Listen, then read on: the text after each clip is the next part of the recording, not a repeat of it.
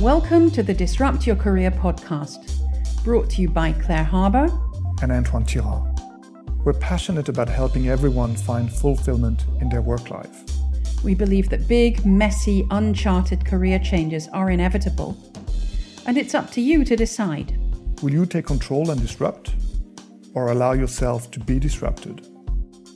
We wrote the book about it, and now we share here our conversations with other thinkers in this crucial area settle down, and get ready to listen to this dose of wisdom. All right. Well, on this edition of the special author chat, Disrupt Your Career, we're welcoming back our friend Dr. Tomas Chamorro Premuzic.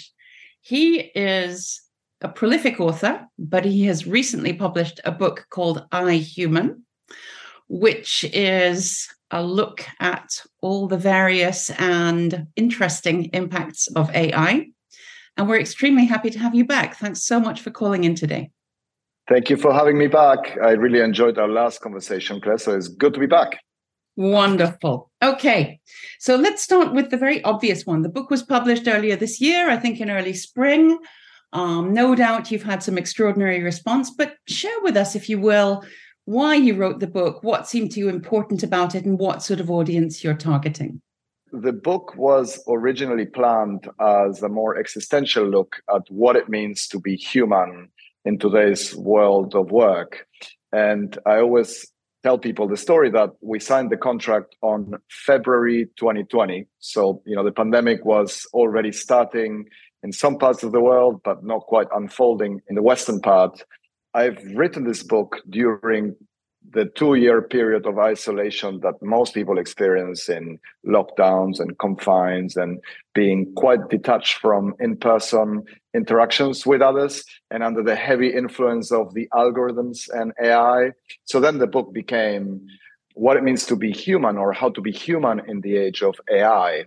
And I wanted to take a look at the most neglected aspect of the AI age, which is humans. So it's a book about how artificial intelligence is changing the way we live and work.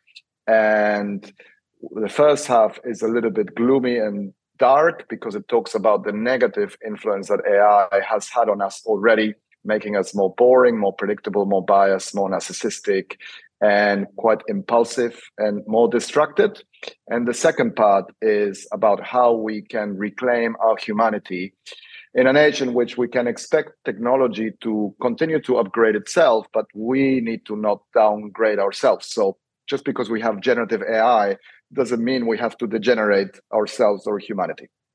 Okay, beautiful. I love that fact. It's not a zero sum game. We can, if we play it right, we all benefit if we're playing it right. But I guess that's the big question. That's the big question, exactly. And it's interesting that some people read the book and find that I'm in uh, sort of a definitely a gloomy and apocalyptic pessimist. Others, especially given the coverage that AI is getting today, find it uncomfortably optimistic.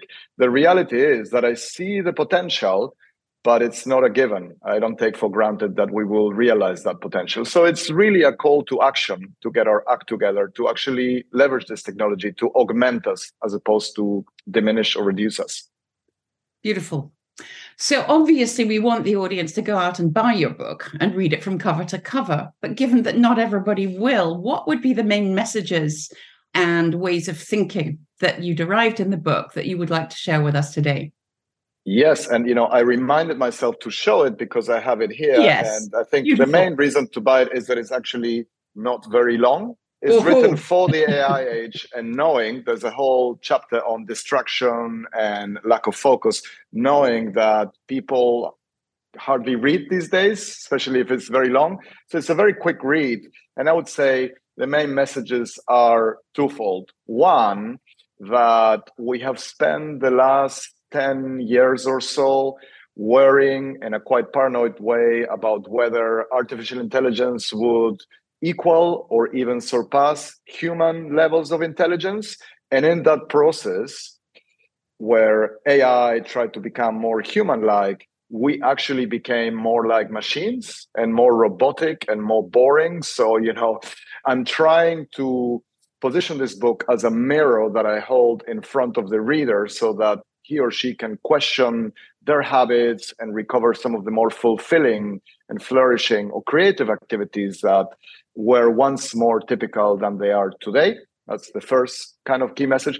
And the second one I would say is that even though we have seen a lot of examples where AI has broken bad and algorithms have gone rogue in a way, actually, we may just maybe have invented something that has the potential to debias systems and organizations. So humans are biased by design. If you show me a human, I know there is a biased creature there, but maybe part of this extension of human intelligence, which is AI, has the ability to actually identify some of the hidden dynamics that underpin social relations and group relations at work. So imagine that this could be a tool that is like an x-ray machine that enables us to go into organizations and actually identify the gap between what people actually the value they create or what they deliver and how successful or how rewarded they are in that organization. So I'm trying to raise awareness as to the opportunity to use this tool to debias systems and organizations, including, by the way, improving diversity and inclusion. I was going to say that sounds like the most obvious, easy way to tackle it. Though I'm fascinated, and maybe there's some case in the book that you talk about about the gap between the current ways that are supposedly debiasing uh, diversity and inclusion, things like, you know, video interviews that we know were made by male white engineers. And so, however hard they try to be unbiased, of course they're biased. How does AI take us further in that field?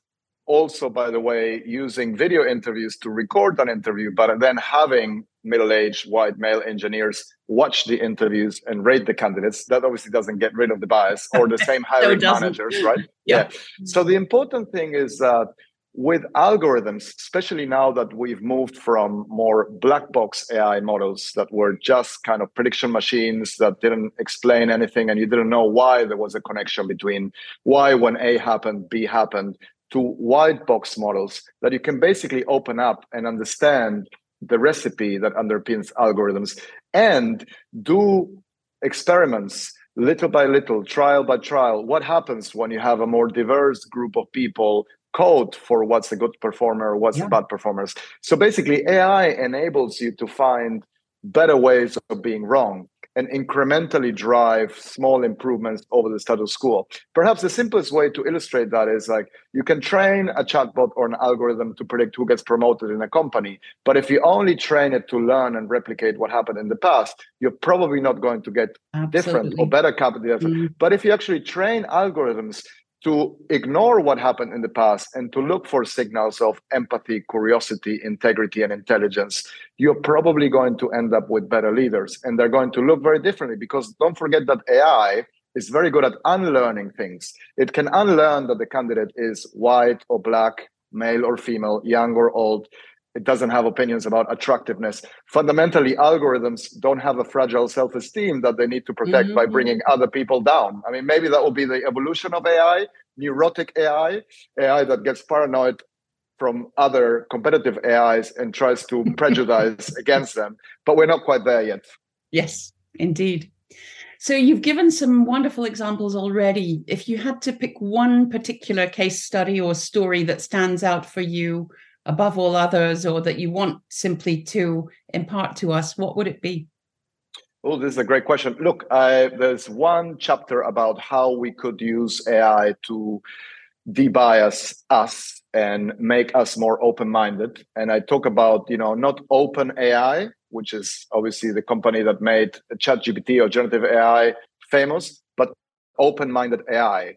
And I talk about a world in which all the algorithms that impact us, recommendation engines in Spotify, Netflix, Amazon, Tinder, even Twitter, LinkedIn, etc., that create this very cushy filter bubble and that allow us to exist in this echo chamber where we are only exposed to the things we want to hear and the things we want to see. Mm-hmm. Imagine that we retool the algorithms to show us things we don't like, but we should consider in order to become a more open-minded version of ourselves. So imagine you go on an online or mobile dating site and it recommends you people who you will really dislike, but they might make you more open-minded. Or imagine that your newsfeed is customized to give you all of the political views you dislike and all the news of the world. So obviously, this would lead to the massive exodus or defection from these platforms onto other platforms that give us what we want to hear and see. The point I'm trying to make here is not AI that is biased, it's humans that are biased and who love their biases, especially because we don't recognize them as such. 95% of humans see themselves as open minded. And typically that leads to them hanging out with people who are exactly like them and increasingly becoming more tribal and polarized. I try to show how as AI resembles us more and more, we dislike it more precisely because it augments or reflects our least desirable features. I love that. Or perhaps I hate that. Um, but it's a fascinating idea, definitely. Sounds like, you know, lining up a myriad of teenagers to ask all the disobliging questions and push us in directions that we wouldn't otherwise go. Wonderful. Have you got another book in the pipeline? No, and you know, I'm still recovering from this one. I always yeah, say yeah. I've never run a marathon, nor do I think I will, because I find you know the preparation, the training, etc. Yeah. I have lots of friends who do this, but I always feel writing a book must be a bit like running a marathon or maybe having a child, which I haven't done either. As in, kind of, you know, I didn't give birth to one. In that, for me, every time I finished one, I promise myself that I will never do never another again. one because it's yeah. so much work. But then there's always an idea that is kind of itching and that I find it helps you clarify your thinking about certain things when you write it. And with this one, you know, I'm very fortunate because just like the previous book rose to fame you know why so many incompetent men become leaders and how to fix it. Rose to fame because of certain political events that were happening particularly in the us and the uk this one i thought would be destined to obscurity but it was published on the same week that openai launched chatgpt so now I'm very busy talking about this book because people are wondering, you know, what it means to be human in an age in which we can even outsource our thinking and our creative skills to machines. And that's basically what the book is about. Beautiful. You're speaking in many places, no doubt many of them closed and corporate and so on. Is there anywhere that you'll be speaking publicly that we can direct our listeners to? Yes, absolutely. There's one conference that I'm doing very soon in Dublin, and it's IBEC, which is the Institute, I think, probably of Business or something, but it's an open conference for mostly HR leaders. I think there's something like 600, 650 people. That's in October the 25th. And I'll be talking about this book. And basically, my keynote is risks and opportunities in the human AI age. So you can look up IBEC Dublin Leadership Summit and my name, and it will come up. Wonderful. We'll find the link. Tomas, it's been, as ever, an absolute pleasure having you on here. Um, the book sounds wonderful. I'm going to be sticking it right at the top of my Amazon list, and uh, along with all the other algorithm exactly. books for me. it's a real pleasure. I know that the audience is going to love this, and we'll look forward to getting you back when the next book comes out, but not quite yet. Anytime. Thank you. We hope you enjoyed hearing from this month's guest as much as we did. Do go and check out our work on disrupt your career.com and come back soon. Thank you.